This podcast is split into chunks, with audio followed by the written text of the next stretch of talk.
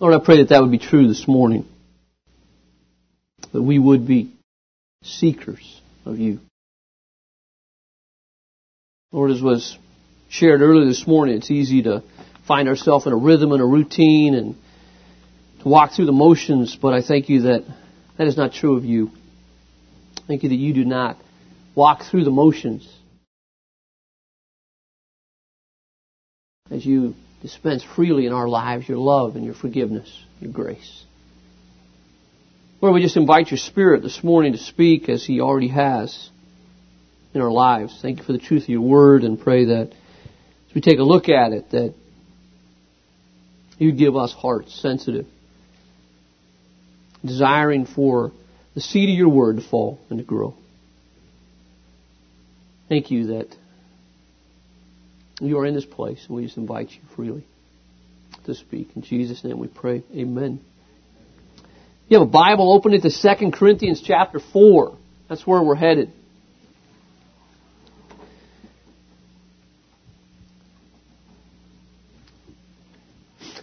You, you got to stop and wonder about the, the guy that stole Bill McDonald's car. That's uh, you, you're just thinking, you know, when you're cruising through heaven someday and asking people, how'd you get here? You know, how'd you get here? Well, you know, Moses preached or so and so, and that poor guy's going to go, well, I stole a car, man. That's that's what happened. That that's how it all started in my life. I mean, that that's incredible. You just you got to think that you know God's got about 400 angels that just permanently reside in that car, and that that that gentleman or woman, they have absolutely no chance. They, they are, praise the Lord. God will even use Bill McDonald's car to bring people to Christ. That'll be a cool thing. Hey, uh, my name is Phil Payne, and I, I, am thrilled to be here. I had the privilege of being in Ohio and Cleveland the last couple of days at a missions conference, and uh, just a about a three and a half day deal. And so I, I kind of when we put the travel together, said, "Hey, how much how much more to do a three-way and go through the West Coast and and really partly I, I, I loved being here and, and hanging out and seeing my family. Partly because I knew I just needed to thaw out after being in Cleveland for a few days. I, I have not been that cold in in a long, long time. We were talking uh, inside over coffee when the when the pioneers were going west, you know, and they they stopped. I, I don't know what they were thinking. Okay, I, I really don't. The wagon wheel fell off, or something happened or it must have been summertime, because certainly they didn't stop there in winter miss out on, on incredible California. We are living in Quito, Ecuador, and we are having a, a wonderful time. We are enjoying God's ministry uh, in us and through us, and seeing uh, just more and more open doors open up as we work with uh, expat young people, international schools there. Just finished a week long spiritual emphasis at one of the schools and saw one, uh, many, many students making decisions for Christ. And uh, exciting to know that as we see that happening there, the same thing is happening here. And, and that is exciting as we think about that partnership. We work with nationals, work with uh, Ecuadorians, and strengthen the church through youth ministry, and also work with short term teams. So we are having a great time. We appreciate your partnership and your prayers and your support and your love. And uh, definitely, as my kids affectionately know you guys as the Donut Church, we we love to be here anytime we can.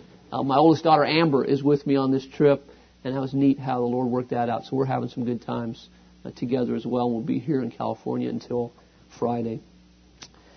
Well, one of my commitments uh, to you as I preach and other times as I preach is really just to share with you what God's been teaching me. And, and I think a lot of times if I study and preach and share, and someone will say, "Man, that was a that was a lousy message or a great message, I, I'm okay with that because I really my commitment is just to, to share what God's been teaching me and what He's been been putting His finger in my heart on. Living outside the U.S., we pay attention to uh, current events, as I'm sure you do, living inside it, and it is a it's interesting to see outside perspective on that. It's interesting to read uh, international periodicals, read periodicals that are coming out of the United States, and seeing. And over the last handful of months, there have been two events that have been huge, and of which will be no surprise to you, that I think has been real interesting to look at those two things.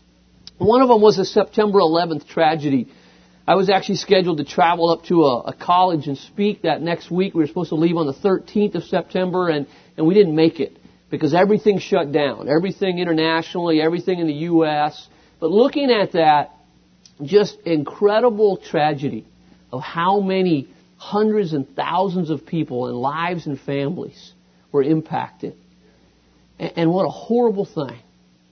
And yet out of that scene, incredible patriotism that has happened in this country. Maybe reminded of it just a couple nights ago at the opening ceremonies of the Winter Olympics and seeing just the, the emotion just pouring out and seeing the patriotism that has taken place. And Amber and I have commented several times on this trip. Can, you believe how many American flags are around? And as we drove through Ohio and through Illinois and different parts, and even as we flew and, and just saw, it is everywhere. And it is a time in this country where people are incredibly proud, and they should be, to be Americans.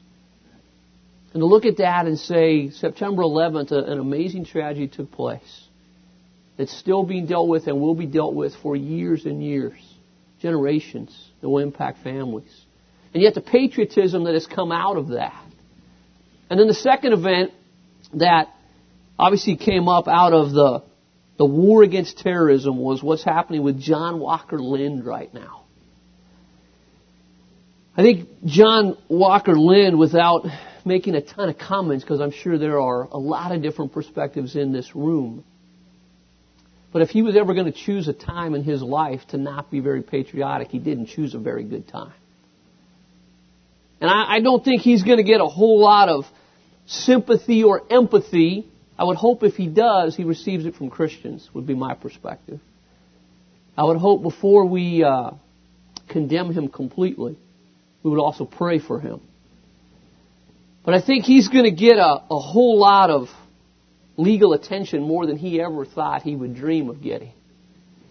And my own personal view is I'm not sure he has a whole lot of chance of not spending the rest of his life in prison.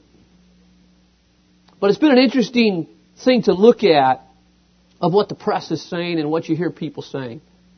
Read an article in the New Yorker recently posing the question that I think a lot of people are asking, and that is, why would he do that? Why would he leave the family that he was in? Why would he leave Northern California? Why, why would he go through all the things he's done? And look at where he's ended up.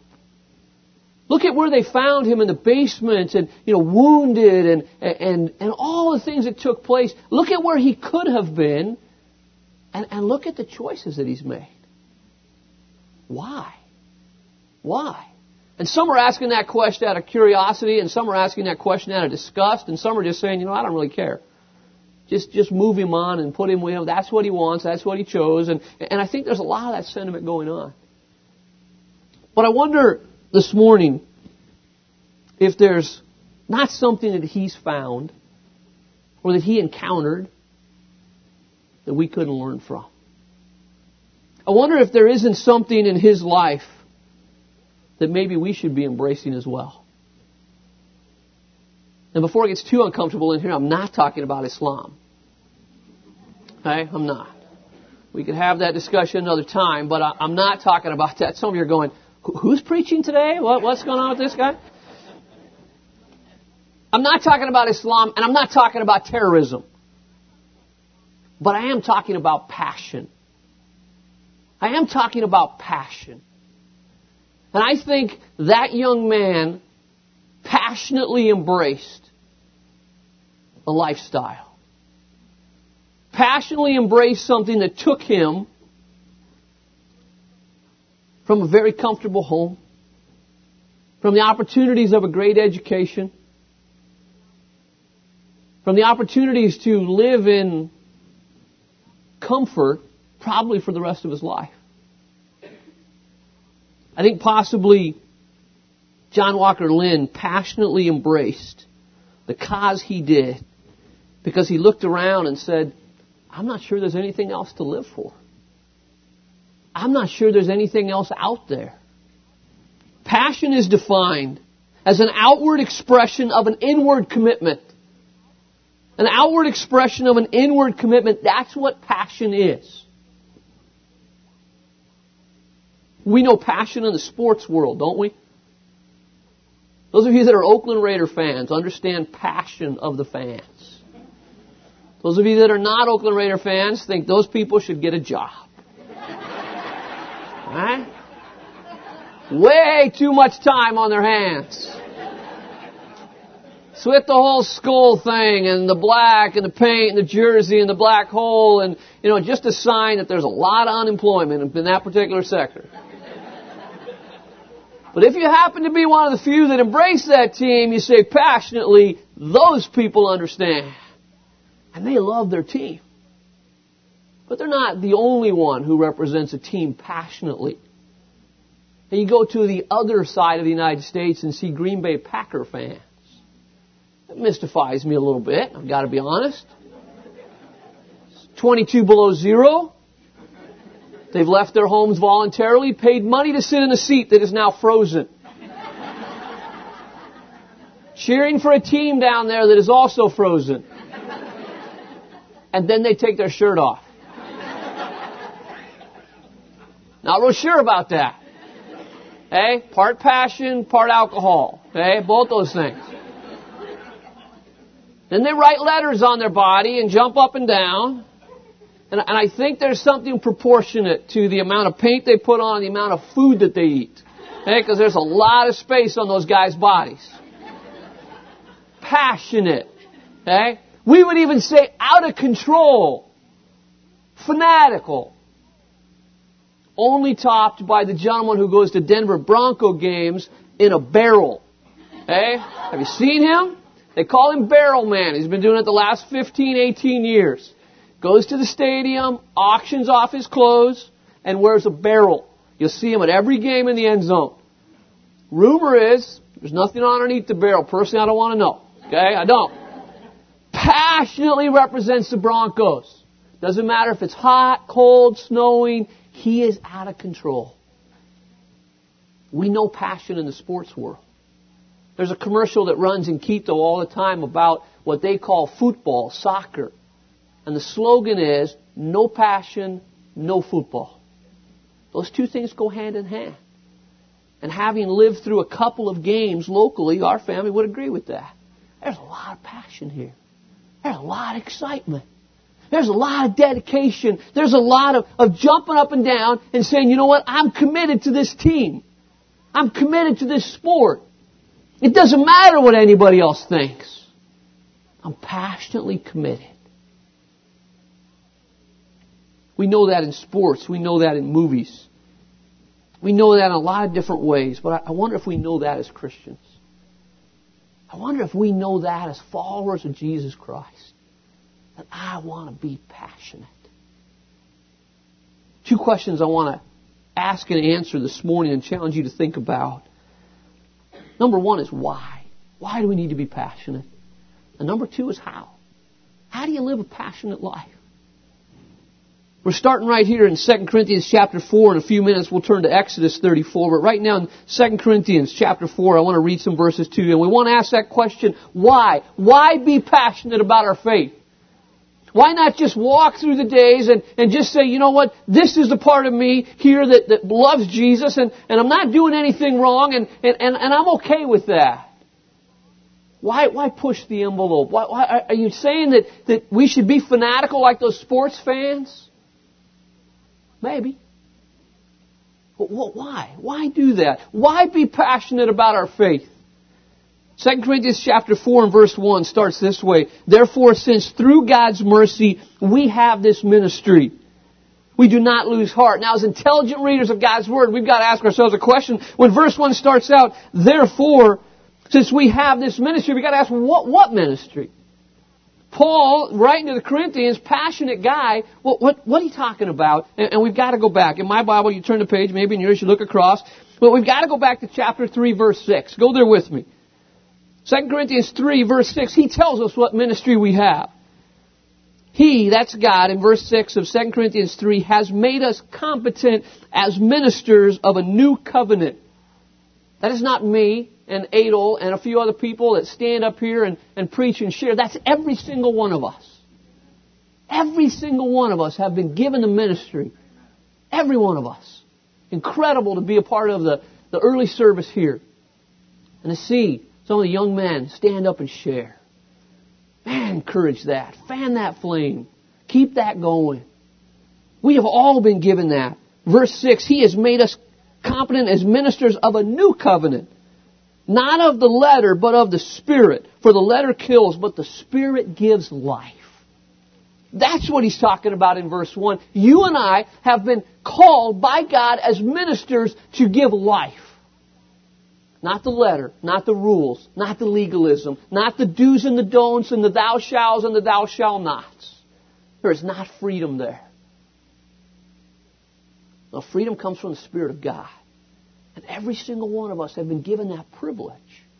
So he says in verse 1, Therefore, since through God's mercy we have this ministry, we do not lose heart. Rather, we have renounced secret and shameful ways. We do not use deception, nor do we distort the word of God. On the contrary, Paul writes, by setting forth the truth plainly, we commend ourselves to every man's conscience in the sight of God. That's what he's talking about. I live every single day to give my life to other people.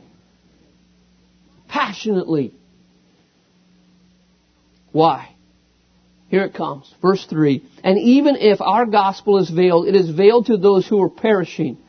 The God of this age, that's Satan himself, the God of this age has blinded the minds of unbelievers so that they cannot see the light of the gospel, the glory of Christ, who is the image of God. That's the first reason you and I have got to be passionate about our faith. Because Satan has blinded the minds of unbelievers. And we don't have to look far in our culture. We don't have to look far in, in, our city. We don't have to look far in our state, in our nation to realize that exact thing is true. That there's an awful lot of people with a veil hanging right over their eyes. And they cannot see spiritual things. And you know what's further along that same line is, is that they really don't care about spiritual things. In a postmodern world that we live in today, you know what? Truth does not matter. Can we be honest enough to say that? Truth doesn't matter. Josh McDowell, who has, has represented God and, and has debated many, many people over biblical issues and over a lot of issues, said this quote recently. You know, I used to walk onto university campuses and I would stand up to talk about Christ and I would have a whole bunch of people challenge me and say, you know what, that's not true and that's not true and that's not true. He said, now I go on a university campus and I stand up to talk about Christ and you know what, nobody cares. Nobody cares anymore. He said the Christians show up, they care, but none of the unsaved people even care. Nobody debates truth anymore. And sometimes you and I want to hammer home the truth so much, and we want to talk about truth, truth, truth. We don't walk away from the truth for a second. But you know what? The world doesn't care about your truth. They don't. It doesn't make God's word any less true. It doesn't make Christianity any less true. And if you want to have that discussion, we could have that discussion. There are mountains of evidence available to us. We are not walking blindly. God has given us so much validation for the Word of God. He's given us so much validation in science. This is not an intellectually bankrupt faith. No, there's truth. But in a postmodern world, the people you work with, the people you go to school with, don't care about your truth. You begin to share your faith and we start out that, you know what, God loves you, has a wonderful plan for your life, and they instantly click in here in their head, you know what, I, I, I don't even believe there is a God. You can't start there anymore. Has a wonderful plan for my life. That's wonderful. You have your plan, I'll have my plan. Satan has blinded the minds of the people around us. And you know what? They don't care about truth. And so you can't have a debate of truth with very many people anymore. You can't. Because what they say to you is, you know what, if that's what you believe, that's wonderful. You believe what you want to believe, and I'll believe what I want to believe, and please don't get in my way. And I'll allow you to do that. If you want to go to church every day of the week, that's fine. Go for it. But if I don't do that, please don't get in my face. And you do what you want to do, and I'll do what I want to.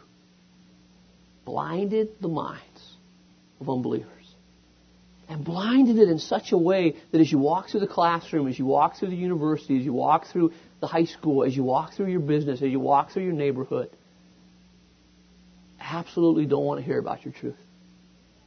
They're blind. And if you're out there rubbing shoulders and elbows with the world, you know what I'm saying is true. They don't want to see the truth, but you know what they do want to see? They want to see you. They want to know in your life, is this really what you believe? Don't tell me about a compartmentalized section over here. I want to watch you. I want to see you. I want to evaluate you. I want to see your life. I want to see your marriage. I want to see your children. I want to see the way you are when things are going good, and I want to see you when things are going bad.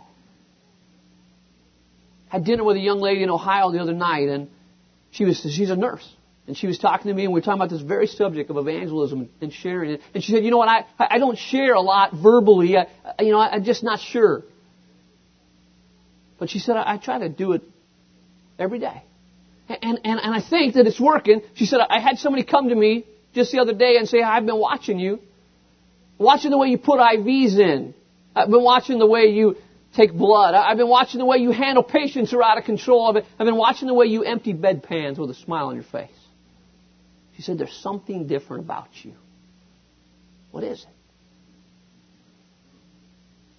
Well, now that you ask, let me tell you. You and I have got to live passionate faith. We have got to live passionate faith. We have got to embrace the outward expression of our inward commitment in here. Because Satan has blinded the minds that they cannot see the light of the gospel, the glory of, glory of Christ, who is the image of God.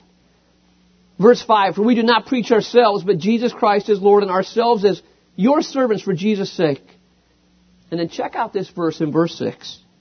For God, who said, let light shine out of darkness, when did he say that? He said it at creation, didn't he? He said it in Genesis chapter 1 and, and all the darkness and all the things that are taking place. Out of his spoken word, he said, let light shine out of darkness, and it did. And it illumined. And there was day and there was night. There was the sun and the moon and the stars, and he said it was good. God's power spoke that into being. That same God who said, Let light shine out of darkness, made his light shine in our hearts. To give us the light of the knowledge of the glory of God in the face of Christ. That's an amazing thought right there. That the same God that spoke light into existence and illumined the entire universe has put that same light in your heart if you know Jesus as your Savior. Why did He do it? He did it so that the glory of God that showed up on the face of Christ would also show up in your life. That's what it says. That's what it says. You put those two things together, we got a world walking around that absolutely blinded, their minds are blinded to the truth. They can't see it. They don't care about your truth. But God, who spoke light into existence, has put His light in your life. If you know Jesus as your Savior. And then check out the next verse. You say, well, I, I don't, you know, I don't feel like He put it in my life. I, I don't feel like I have a lot of talents. I, I don't feel like there's a lot of things there. But He says, but we have, Paul writing this in verse 7, we have this treasure in jars of clay.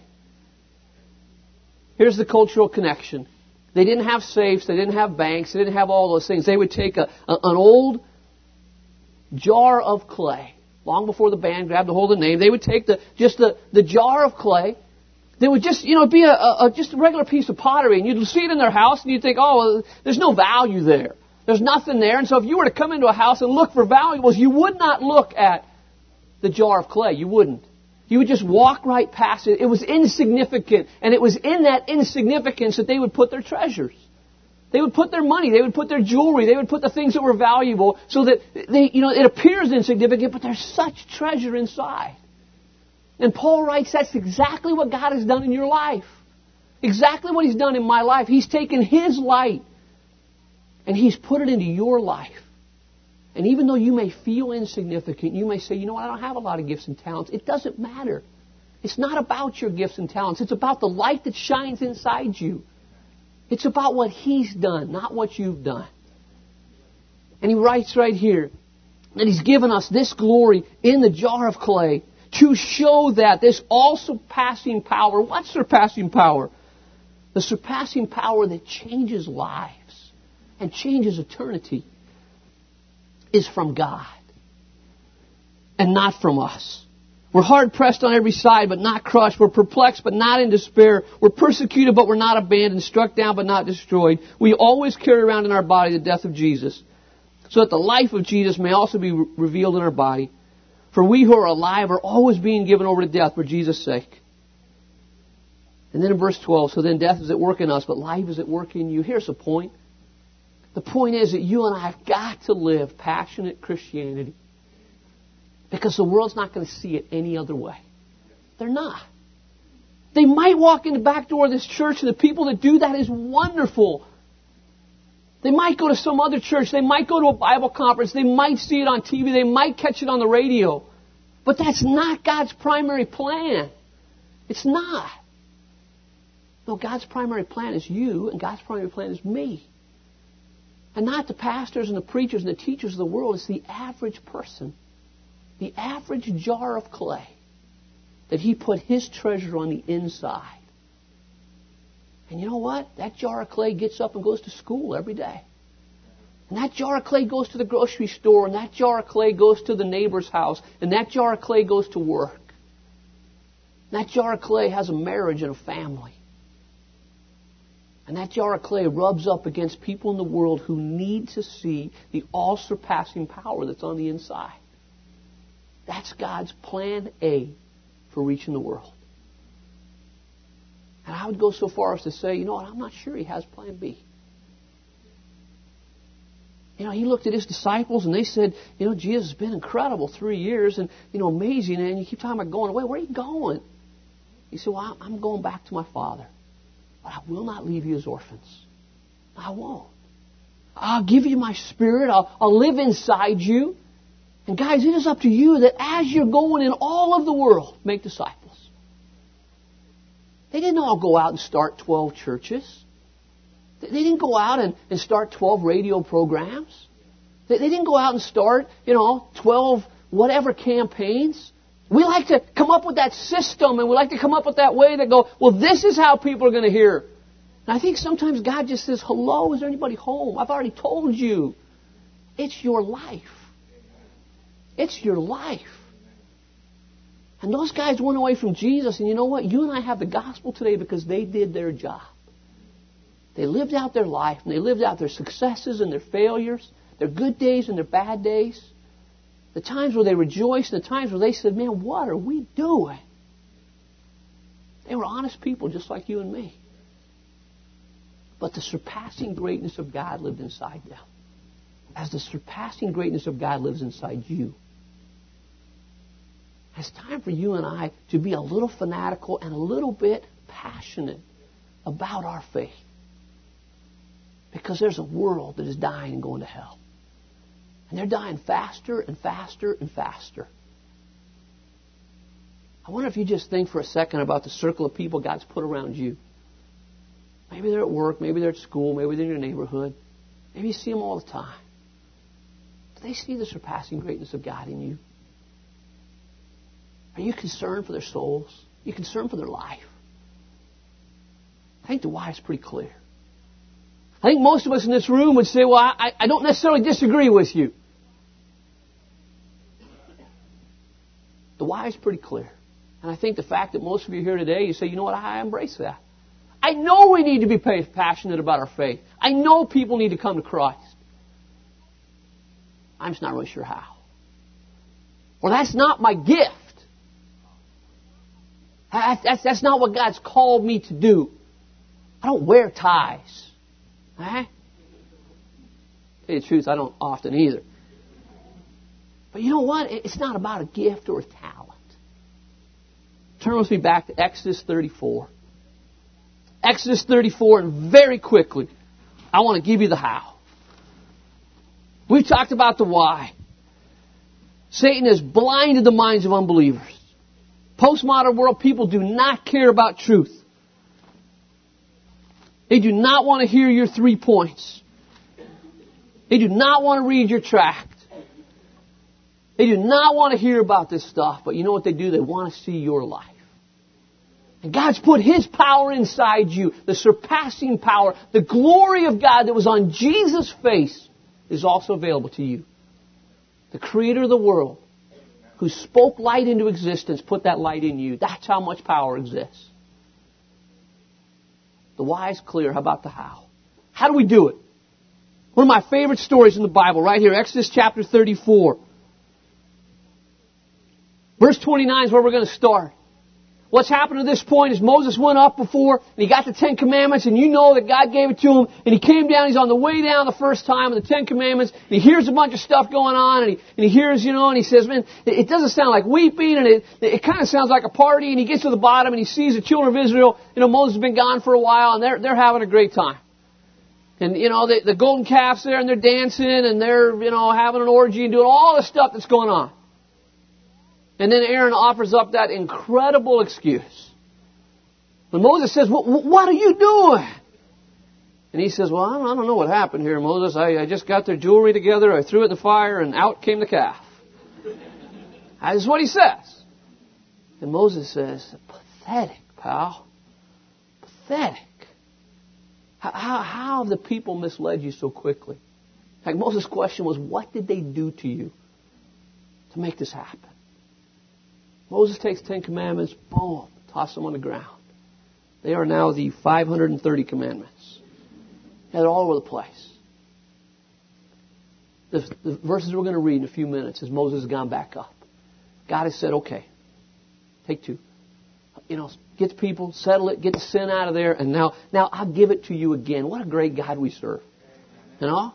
God could have said, I gave it to you once. You blew it. But He didn't.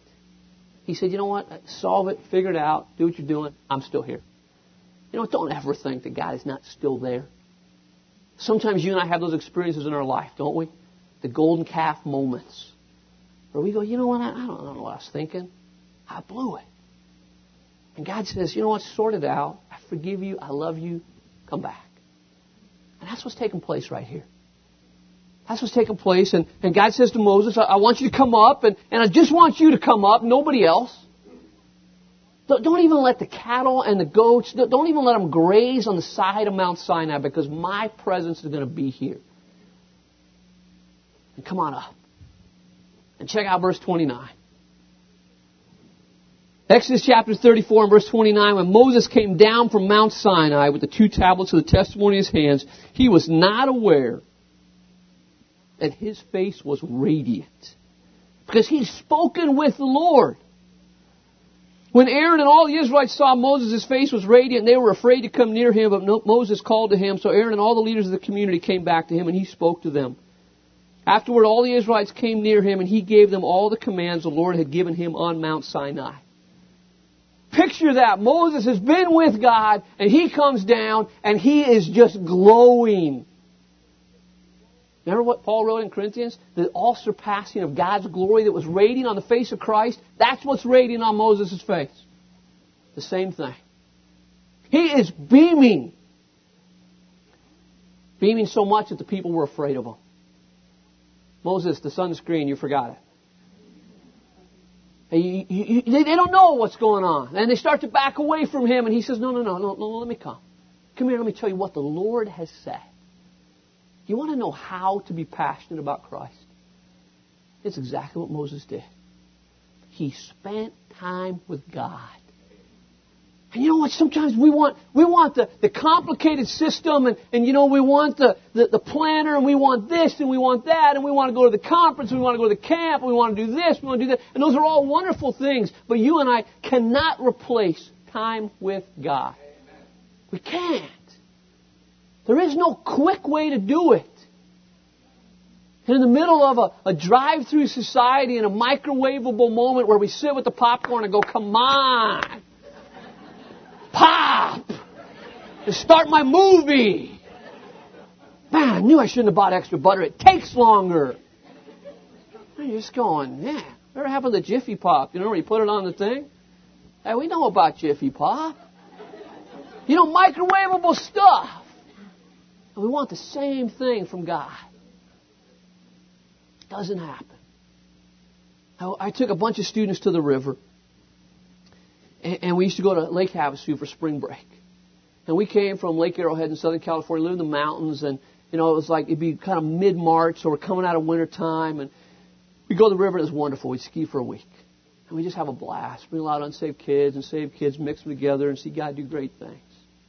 And, we went, and, and this one time we were there first day. We get everything set up, and and, and one of the girls, our leader, Stacy, was her name, and, and Stacy was as white as white gets. I mean, you're just you know, Frosty the Snowman candidate here. You you, you need some help. All right, she's a wonderful girl. She gets her. She comes to me the first day at the end of the you know end of Monday at the river, and she's kind of walking like this, you know. And I mean, she's just she's doing the Moses. She's just beaming. And I said, Stacy, what what what what's going on? What you know, radiation? What happened to you?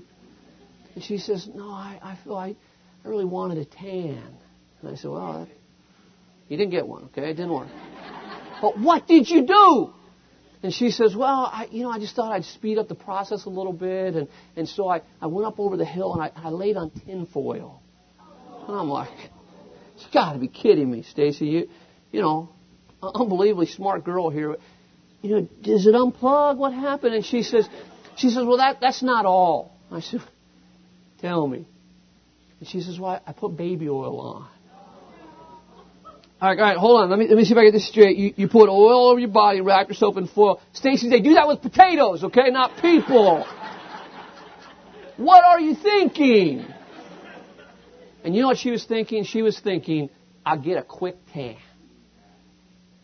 And you know what? I gotta be honest. Sometimes I'm guilty of the exact same thinking when it comes to God. I'll go to church. And I'll get a quick tan. I'll go to camp and I'll get a quick tan. I'll pop in this tape and I'll, I'll get a quick tan. And you know, sometimes we get a little sunburn from God and, and we go, ooh, wow, that's nice. But then it, it wears off and we peel. Stacy walked around for the next couple of days just miserable. Miserable. Because she thought I could get a quick tan. You know, check out Moses. It, this wasn't a quick deal. You, you back up a verse and it says, Moses was there with the Lord 40 days and 40 nights without eating bread or drinking water. You know what? Uh, 40 days. Sometimes I struggle to spend 40 minutes with God. And then we wonder, why, why, why aren't we ready? Well, why, why, how come I'm not passionate about God? You know, I'm not passionate about God because I, I haven't spent any time with Him. I just went for the quick tan. There's no shortcuts, guys. No shortcuts. And the why is obvious. I hope it's obvious to you that we have to be passionate about our faith. The world could care less about what we say. They want to see who we are. And before you and I can share the gospel, I think we need to earn the right you earn it the way you work. You earn it the way you talk. You earn it the way your marriage works. You earn it in your family. You earn it in all those areas. And it doesn't mean we don't make mistakes. Sometimes huge mistakes happen, and God is the God of the second chance. And He says, Come on back, and I love you, and I'll use you exactly like you are. The surpassing glory of God lives inside you. And I don't know how it works. But that surpassing greatness and that glory gets shined through our life as we spend time with Him. As we spend time with this book right here, and there are no shortcuts and there are no easy ways and there are no quick tans, as we take God's word and we just say, you know what, I spend time here. And I, know I'm, right there with you. We can come up with so many excuses and so many reasons and so many on and on and on and on and on. And I don't even want to go there. How, how bad do you want to reflect God? How much do you really believe that He wants you to be a passionate Christian? So do it. Take the time to realize that I have to be intentional.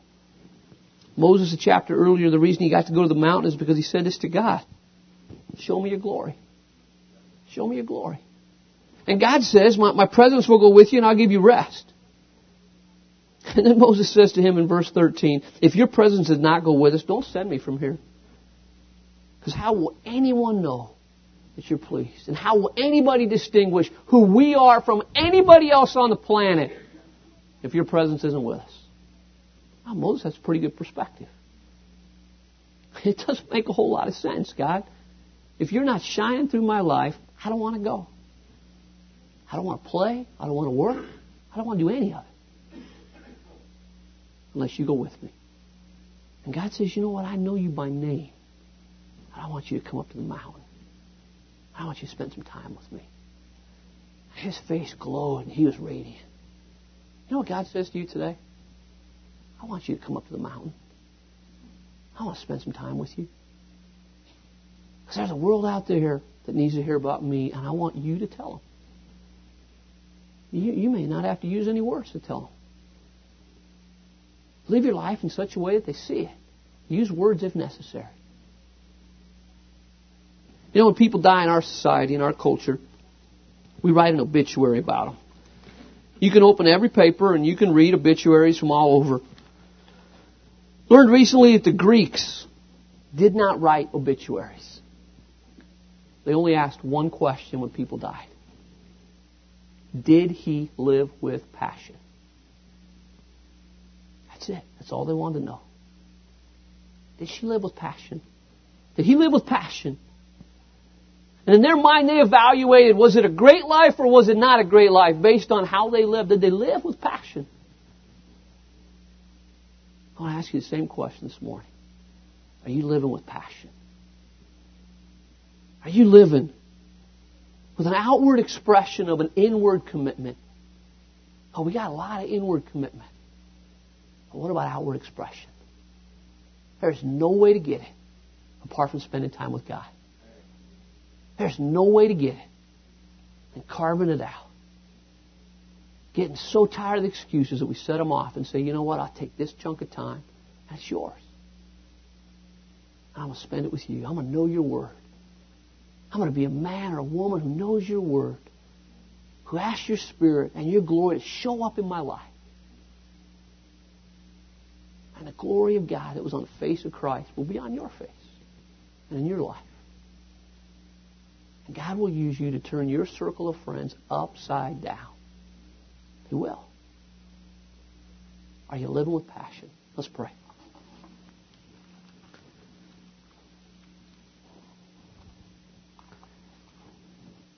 Lord, we get easily sidetracked on systems and directions and the desire for a quick tan. And I pray this morning you would just remind us that there is no such thing.